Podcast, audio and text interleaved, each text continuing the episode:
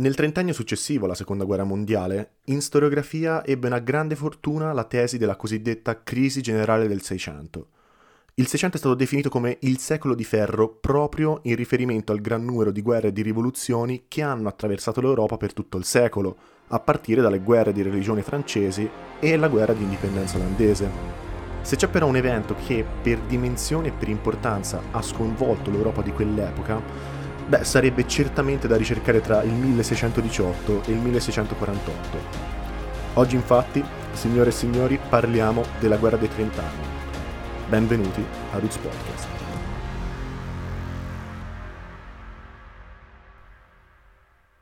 Prima di parlare della guerra in sé, dobbiamo fare un passo indietro. Nel 1555, a seguito di una lunga serie di guerre di religione dovute alla riforma luterana, venne firmata la pace di Augusta, con questa pace si arrivò a una tregua politico-religiosa in Germania, sancendo il diritto dei principi e delle libere città imperiali di decidere autonomamente il loro credo, cattolico protestante, secondo il principio del cuius regio eius religio. I luterani potevano cioè continuare a professare la loro religione nei territori dei principi che si erano convertiti al protestantesimo, e vigeva inoltre il beneficium emigrandi, ovvero la libertà di emigrare qualora non si rispettasse la religione imposta dal principe. La pace di Augusta però sancì anche il fallimento della concezione imperiale universalistica di Carlo V, che nel 1556 si vide costretto ad abdicare e a dividere il suo immenso impero tra i due rami degli Asburgo. Suo fratello Ferdinando divenne quindi imperatore del Sacro Romano Impero col titolo di Ferdinando I ed ereditò con gli stati asburgici le due corone di Boemia ed Ungheria. Suo figlio Filippo II, invece, diventò re di Spagna e con ciò ottenne gli immensi possedimenti nel Nuovo Mondo e in Europa, cioè il Ducato di Milano e i regni di Napoli, Sicilia e Sardegna. Dopo aver sconfitto il Regno di Francia e aver firmato la pace di Cateau-Cambrésis nel 1559, Filippo II si assicurò una schiacciante supremazia in Italia e il possesso della Franca Comté dei Paesi Bassi. Il controllo delle aree più ricche e urbanizzate d'Europa, nonché l'appoggio dei grandi banchieri di Anversa e Genova e il flusso crescente di metalli preziosi dalle Americhe mettevano a disposizione di Filippo II un complesso di risorse che nessun altro governo europeo poteva vantare nemmeno lontanamente. L'impegno militare più importante che caratterizzò il regno di Filippo II fu sicuramente la guerra degli 80 anni, cioè il tentativo di sedare la rivolta nei Paesi Bassi, che, iniziata alla fine degli anni 60 del 500, si trascinò fino al 1648 a fasi alterne. Non andrò a trattare nei dettagli tutta la rivolta, anche perché ci vorrebbero delle ore, ma è importante capire quali motivazioni ci stanno dietro, ecco. All'origine dell'insurrezione olandese ci sono diversi fattori. Il primo è religioso. I Paesi Bassi, infatti, erano stati fin dal principio un terreno fertile per la diffusione delle dottrine riformate, in particolare del calvinismo, soprattutto nei centri industriali delle Fiandre e del Brabante. Di conseguenza, Filippo II, che era un campione della religione cattolica, decise di rispondere politicamente. Pose quindi alla testa dell'Inquisizione il cardinale Granvelle, che diresse la lotta all'eresia in maniera assolutamente spregiudicata, senza rispetto per le tradizionali autonomie cittadine e provinciali, suscitando quindi l'ira della popolazione, anche di quella cattolica. Ciò che però trasformò definitivamente la protesta e rivolta fu la crisi economica che verso la metà degli anni 60 colpì i centri urbani e soprattutto Anversa, a causa sia del trasferimento ad Amburgo del fondaco inglese, cioè del luogo di raccolta dei panni semilavorati da tingere e da finire, sia della temporanea chiusura degli stretti danesi sul Baltico a causa di una guerra in corso tra Danimarca e Svezia.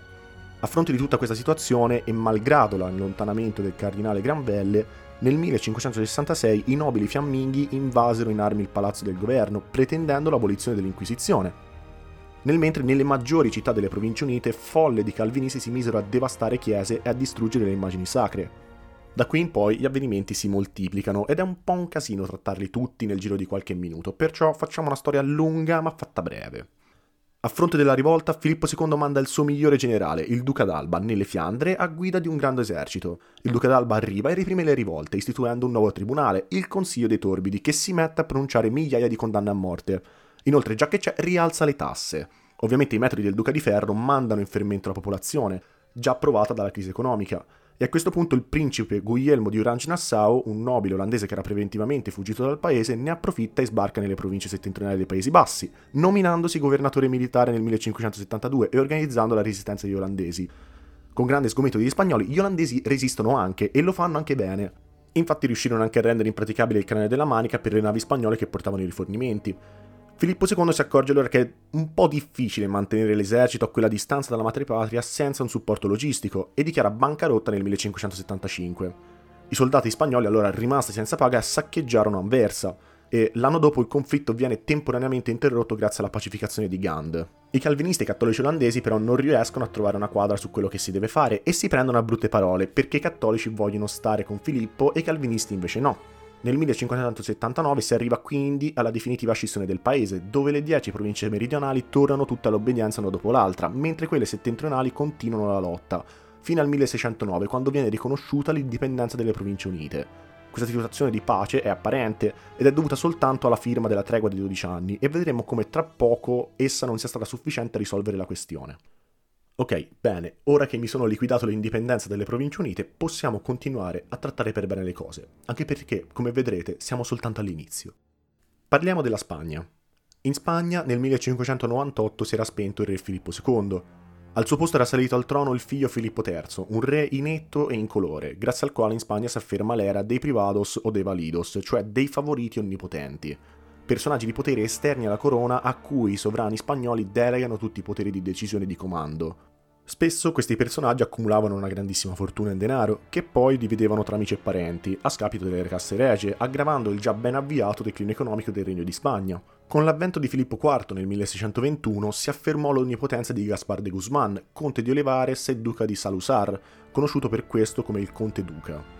A differenza dei predecessori, Olivares era un uomo energico, pieno di zelo per il bene pubblico e convinto di dover riformare profondamente la monarchia spagnola. Così, oltre ad appoggiare apertamente gli Asburgo, come vedremo in seguito, nella lotta contro i protestanti, decise di non rinnovare la tregua dei 12 anni, che scadeva nel 1621. Intanto nell'impero germanico la situazione stava sempre più peggiorando. La pace di Augusta, come abbiamo detto, aveva portato ad una tregua sia politica che religiosa in Germania, che era però destinata a non durare. Già alla fine degli anni 70 del Cinquecento si assiste infatti ad un irrigidimento delle posizioni protestanti, in particolare a causa della stesura del Libro di Concordia nel 1580, un libro che avvicina sempre di più i luterani a posizioni dogmatiche e intransigenti, mostrando una particolare insofferenza riguardo al primato religioso papale, non accettato dai protestanti. La Chiesa cattolica intanto si stava impegnando nella ricattolicizzazione dell'Europa centrale, grazie all'opera dei Gesuiti un processo che ebbe particolare successo in Baviera, che infatti si impone come lo Stato tedesco campione della Controriforma cattolica. Questo cosa vuol dire? Vuol dire che le relazioni tra cattolici e protestanti diventavano sempre più tese anno dopo anno, ed entrambe le fazioni si sentivano sempre più minacciate l'una dall'altra. A dover affrontare questo periodo di forte tensione religiose furono due imperatori della casa di Asburgo, Massimiliano II, salito al trono imperiale alla morte di Ferdinando I nel 1564, e Rodolfo II, insediatosi nel 1576. Sono questi due, e in particolare Rodolfo II, gli imperatori tolleranti che permisero alla religione protestante di diffondersi a tal punto che, verso il 1580, la grande maggioranza della nobiltà asburgica aveva ormai abbandonato la Chiesa cattolica. Non dobbiamo assolutamente dimenticare però che all'epoca la scelta di convertirsi al protestantesimo da parte dei principi era una scelta principalmente politica, poiché significava rendere indipendente il proprio Stato dall'autorità religiosa dell'imperatore.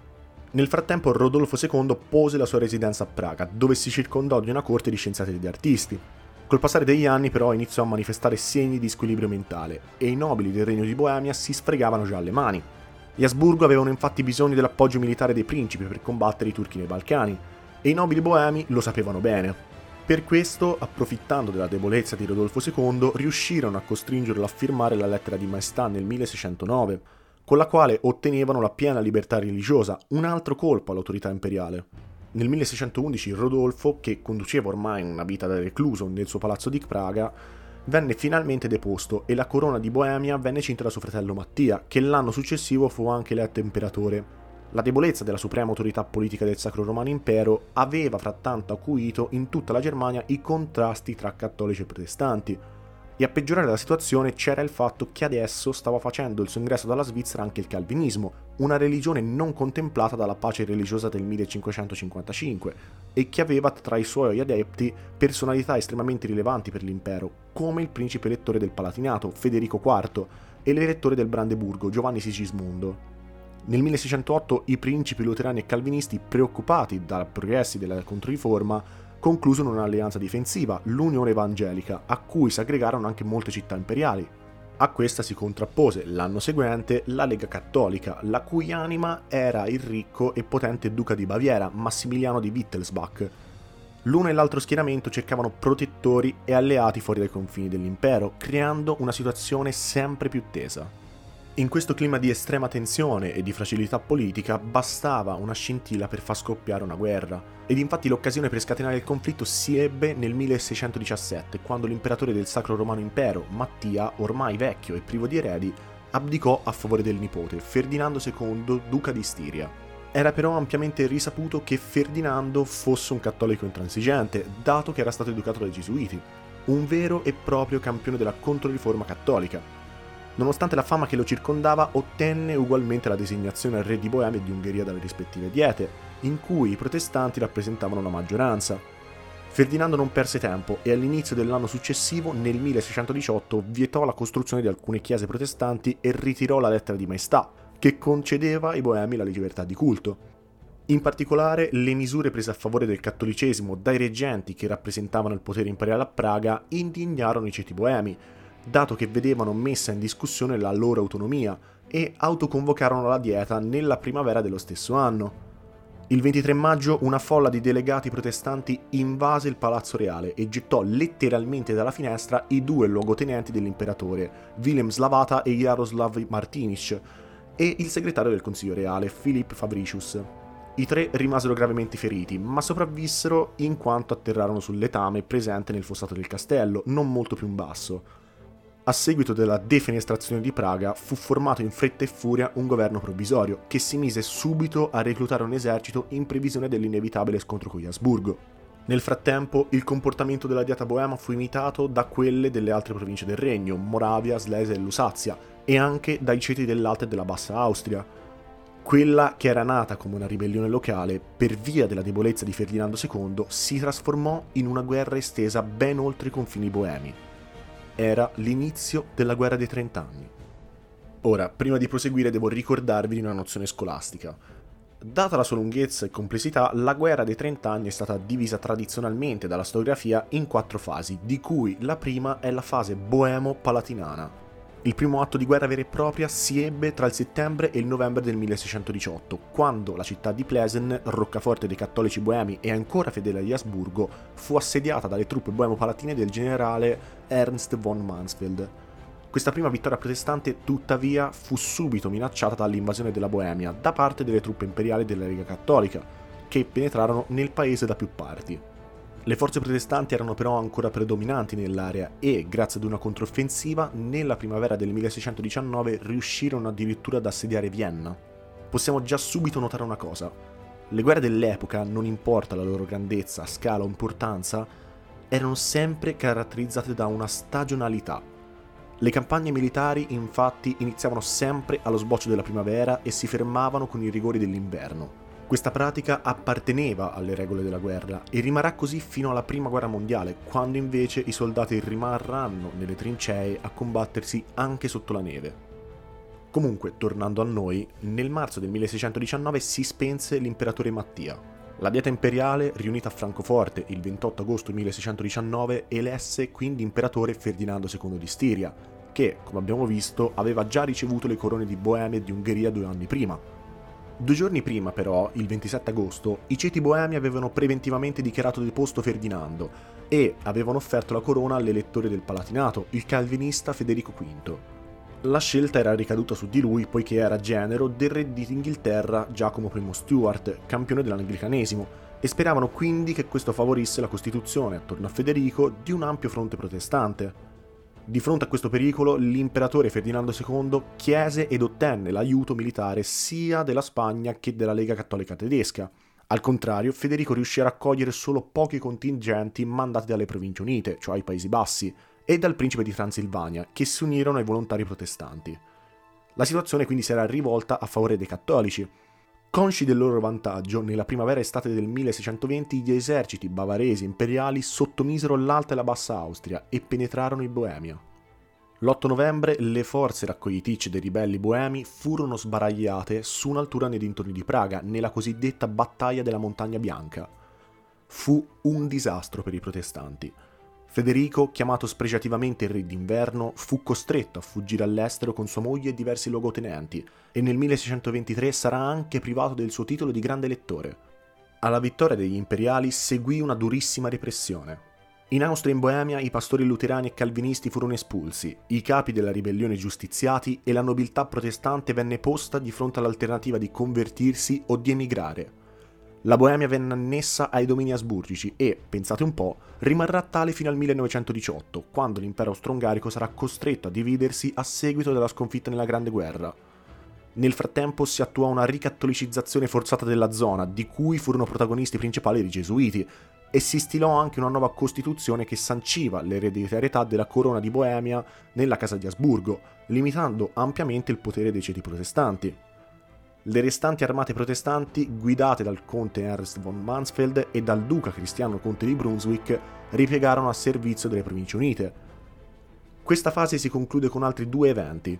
Il primo è la rottura della pace dei 12 anni nel 1621 tra Spagna e Province Unite, riprendendo quindi le ostilità della guerra degli 80 anni. Il secondo invece la netta sconfitta di quel che rimaneva dell'esercito protestante del duca di Brunswick nella battaglia di Stadlond del 1623, combattuta contro il conte di Tilly, comandante delle truppe imperiali spagnole. Dopo questa catastrofe, Federico V, in esilio all'Aia e sotto la crescente pressione da parte di Giacomo I d'Inghilterra, pose fine al suo coinvolgimento nella guerra e fu costretto ad abbandonare ogni speranza di avviare ulteriori campagne. La ribellione protestante fu così definitivamente schiacciata. Il conflitto sembrava già bello che concluso, ma due fatti nuovi intervennero nel 1624-25. Il primo è che la Francia, che aveva fino ad allora mantenuto una neutralità benevola verso gli Asburgo, si spostò su posizioni di sostegno alla causa protestante, e il secondo è l'intervento armato del re di Danimarca Cristiano IV. La domanda è perché la Francia, paese cattolico, si mise al fianco dei protestanti e proprio contro i cattolici? Dobbiamo fare un passo indietro. Dopo il travagliato periodo delle guerre di religione, la Francia, sotto la ferma guida di Enrico IV di Borbone, riguadagnò rapidamente quella posizione dominante sulla scena europea che le assegnava la sua popolazione, che era di circa 18 milioni di abitanti circa, più di qualunque altro stato dell'epoca. La Francia, dopo le guerre d'Italia, che aveva perso, si trovava quasi circondata dai territori controllati da Duisburgo, la Spagna e il Sacro Romano Impero, e sentendosi minacciata era ansiosa di esercitare il suo potere contro gli stati tedeschi più deboli. Enrico non era riuscito a concretizzare questo progetto, dato che nel 1610, quando stava per dichiarare guerra alle due potenze, fu assassinato da un frate fanatico, L'erede al trono, Luigi XIII, era allora un bambino di 9 anni. La reggenza fu quindi assunta dalla vedova di Enrico, Maria de' Medici, che inaugurò una politica filo-spagnola, scagionando quindi l'idea di una guerra. La sudditanza alla Spagna non era però ben vista dalla nobiltà, che si ribellò e assassinò uno dei privilegiati arrivati dalla Toscana per aiutare Maria, Concino Concini, che aveva preso a tutti gli effetti le redini del governo, nel periodo di confusione che ne seguì si impose come mediatore dei contrasti un vescovo che si era messo in luce come portavoce del clero agli stati generali. Era Armand Duplessis, duca di Richelieu.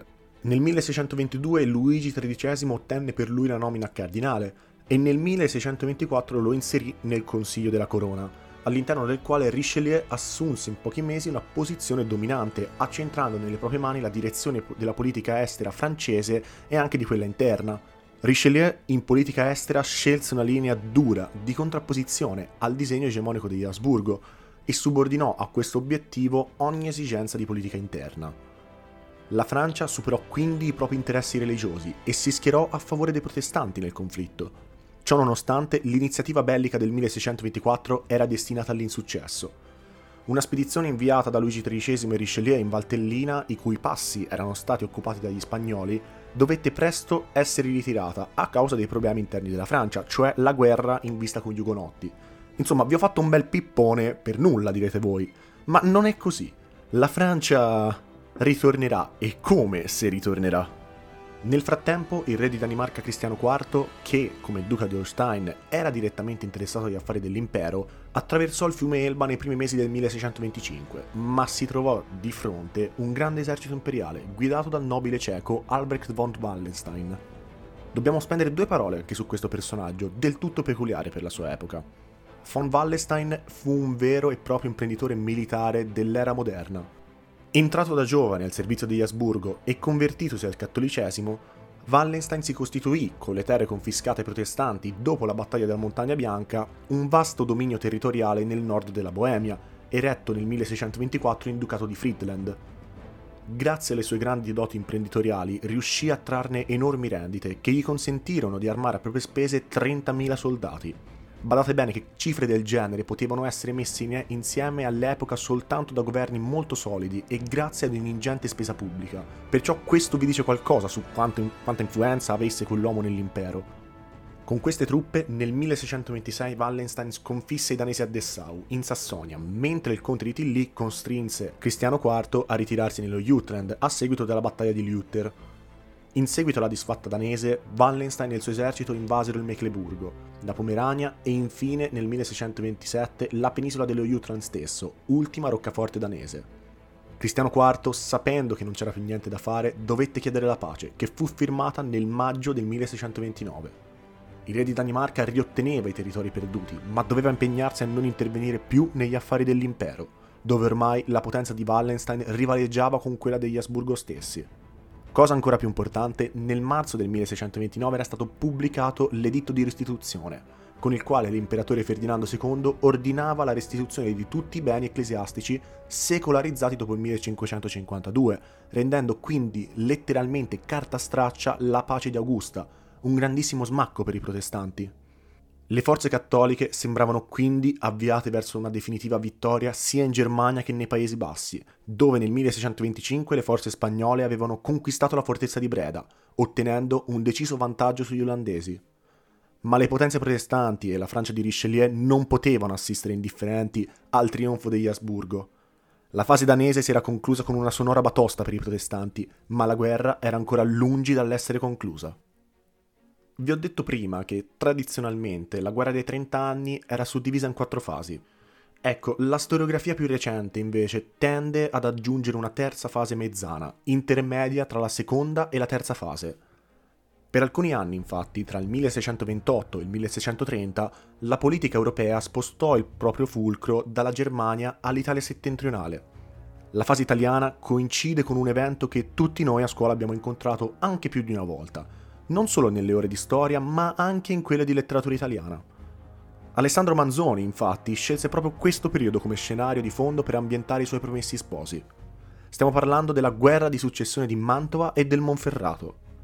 Alla fine del 1627 era morto senza lasciare eredi diretti il duca di Mantova Vincenzo II Gonzaga. Il successore designato era il francese Carlo Duca di Nevers, appartenente ad un ramo cadetto della famiglia, signore de facto di Mantova dal 1628 e appoggiato da Richelieu. Ma gli Asburgo contrapposero a lui Ferrante II Gonzaga, sostenuto anche dagli spagnoli e dal duca di Savoia Carlo Emanuele I, rivendicando la dipendenza imperiale del ducato di Mantova e del marchesato di Monferrato, nel 1629 un esercito imperiale scese le Alpi e si impadronì di Mantova, saccheggiandola e mettendola a ferro e fuoco, mentre la fortezza di Casale Monferrato, nella quale era penetrata una guarnigione francese, resistette all'assedio delle forze spagnole.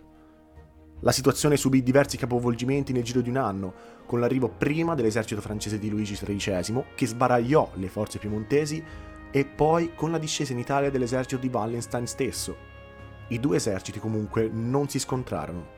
I problemi interni di Richelieu e del duca di Olivares, che era rimasto praticamente senza soldi, e la gravissima epidemia di peste scoppiata nell'Italia settentrionale indussero infatti entrambi a trovare una trattativa di pace.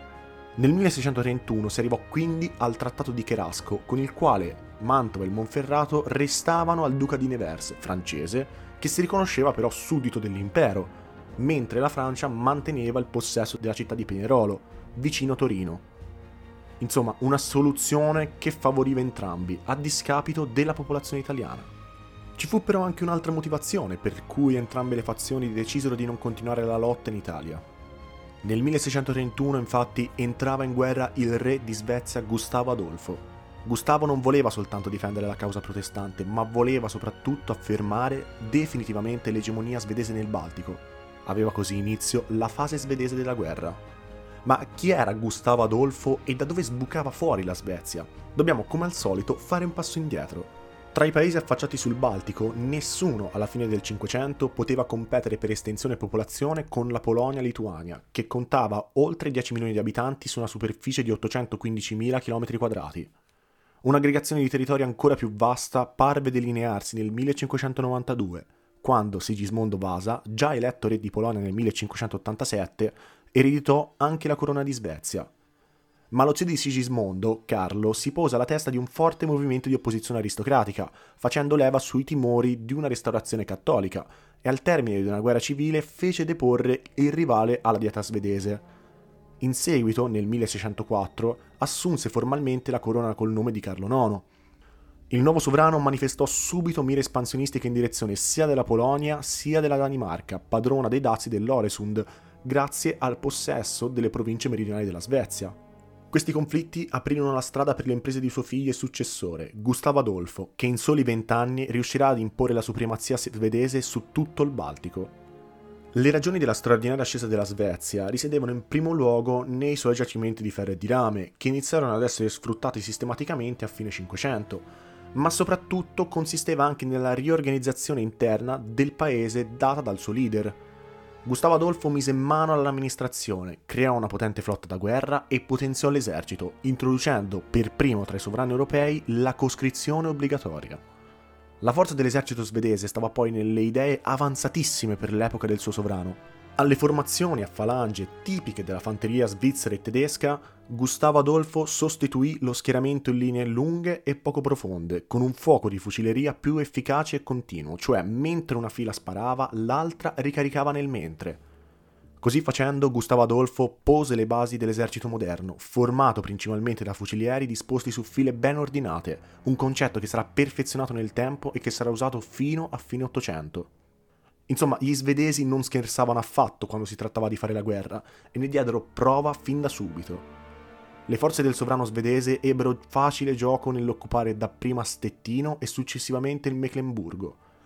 Al contempo, però, le forze cattoliche del conte di Tilly assediavano e prendevano il 20 maggio 1631 la città di Magdeburgo, unica alleata svedese in terra germanica, sottoponendola ad un violentissimo sacco che con i suoi 24.000 morti sarà ricordato come uno degli accadimenti più drammatici dell'intero conflitto. Il vero spartiacque della campagna svedese si ebbe però il 17 settembre dello stesso anno, quando a nord di Lipsia, nella battaglia di Breitenfeld, i 26.000 uomini di Gustavo Adolfo conseguirono una schiacciante vittoria sui 30.000 del conte di Tilly, la battaglia di Breitenfeld permise alle forze protestanti di dilagare verso la Germania meridionale e di acquisire al contempo sempre più alleati. Mentre i sassoni, alleati degli svedesi, penetravano in Boemia e si impadronivano di Praga, il re di Svezia si diresse a sud-ovest, verso Magonza, dove passò l'inverno. Nella primavera del 1632, dopo aver svernato con il suo esercito, invase la Sassonia, sottoponendola ad un sistematico saccheggio. Nel frattempo, Wallenstein, che si era ritirato nel suo ducato di Friedland, aveva accolto il disperato appello rivoltogli dall'imperatore e si era accinto a raccogliere quindi un nuovo esercito che nel corso del 1632 raggiunse i 100.000 uomini. Così, perché lui poteva. Con queste forze comunque il generalissimo prima espulse i sassoni dalla Boemia, poi affrontò l'esercito svedese che stava risalendo verso nord per incrociarlo. I due eserciti si scontrarono il 17 novembre del 1632 nella battaglia di Lützen, in Sassonia. La battaglia vide trionfare sì gli svedesi, ma lo stesso Gustavo Adolfo lasciò la vita sul campo. Il fronte svedese comunque non si sfaldò, soprattutto grazie alle notevoli capacità politiche del cancelliere Oxenstierna, che assunse la reggenza del paese in nome della nuova regina Cristina, che aveva solo sei anni, e ricompattò la fazione protestante creando la Lega di Heilbronn con Renania, Svevia e Franconia.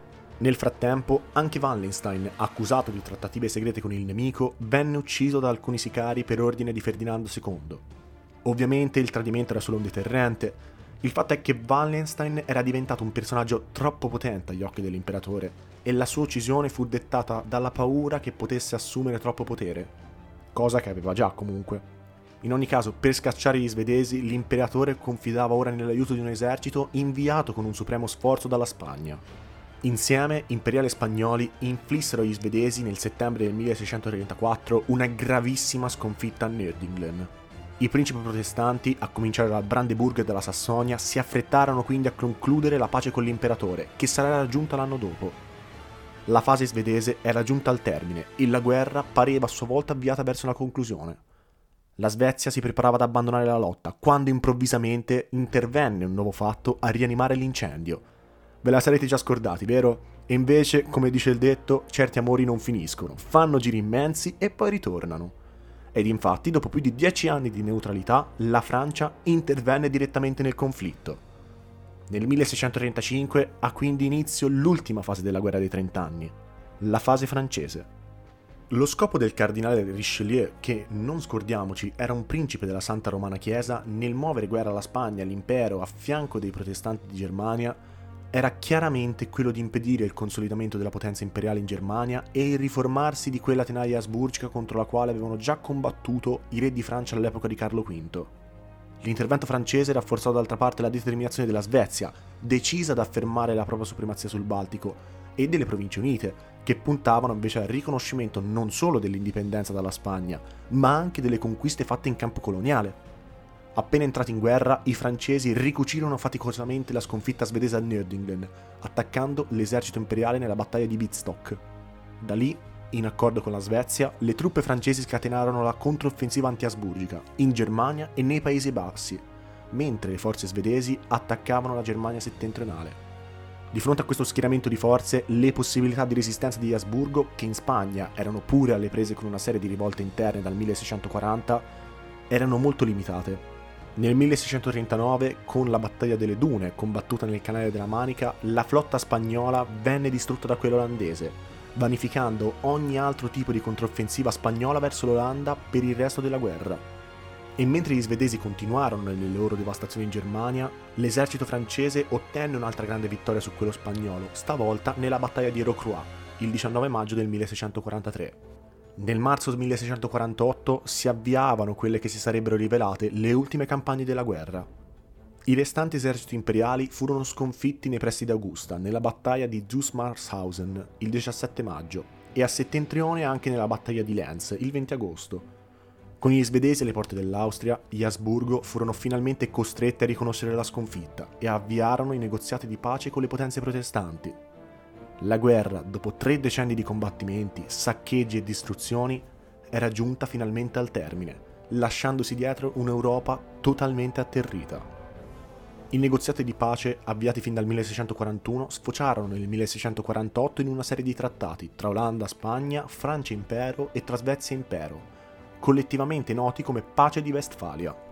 Le Province Unite ottennero l'indipendenza definitiva dalla Spagna e furono libere di proseguire la loro penetrazione coloniale in Brasile e nell'Oceano Indiano. La Francia otteneva definitivamente il possesso dei vescovati di Metz, Toul e Verdun, di gran parte dell'Alsazia e di altre piazzaforti sia sul Reno che in Piemonte, imponendosi come la potenza maggioritaria sul continente europeo. La Svezia rimaneva invece padrona della Pomerania occidentale e della provincia di Aland, imponendo il suo dominio sul Baltico.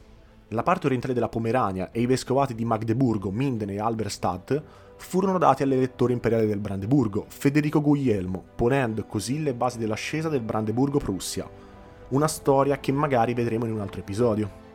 La situazione religiosa dell'impero fu modificata radicalmente, ammettendo anche il calvinismo come religione accanto al cattolicesimo e al luteranesimo, dal punto di vista politico, i principi tedeschi ottennero il diritto di stringere alleanze e fare guerra per conto proprio, anche senza il consenso dell'imperatore.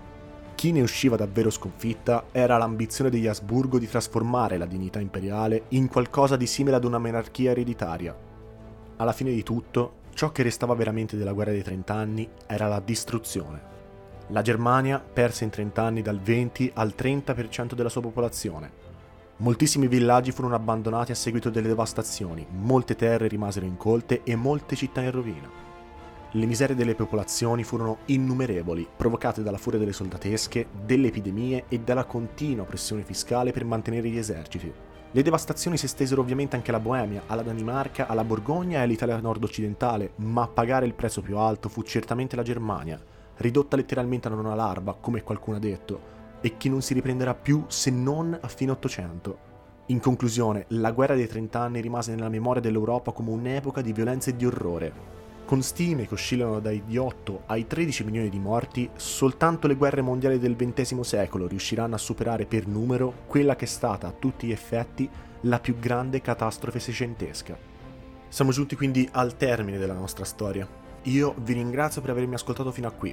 Oggi ho voluto confrontarmi con un metodo più classico di fare storia, in maniera più lineare e trattando meno elementi trasversali. Le fonti che ho utilizzato le potete trovare in descrizione. Una cosa che mi pare interessante da fare e che mi è stata consigliata da un mio amico che ringrazio è quella di consigliarvi un film da vedere ogni volta che trattiamo di un argomento storico. Entrambi pensiamo che la cinematografia sia una delle migliori alleate della storiografia, soprattutto per capire ed incamerare meglio i concetti. Quindi sulla guerra dei 30 anni mi verrebbe da consigliarvi un film che è però del 1970, L'ultima valle diretto da James Clavel. Un po' tortuoso come è stato definito, però può sempre aiutarvi a capire bene il contesto sociale e culturale in cui si svolgevano i fatti. Io comunque sono arrivato veramente al termine, vi ringrazio ancora e vi do appuntamento ad un prossimo episodio. Grazie.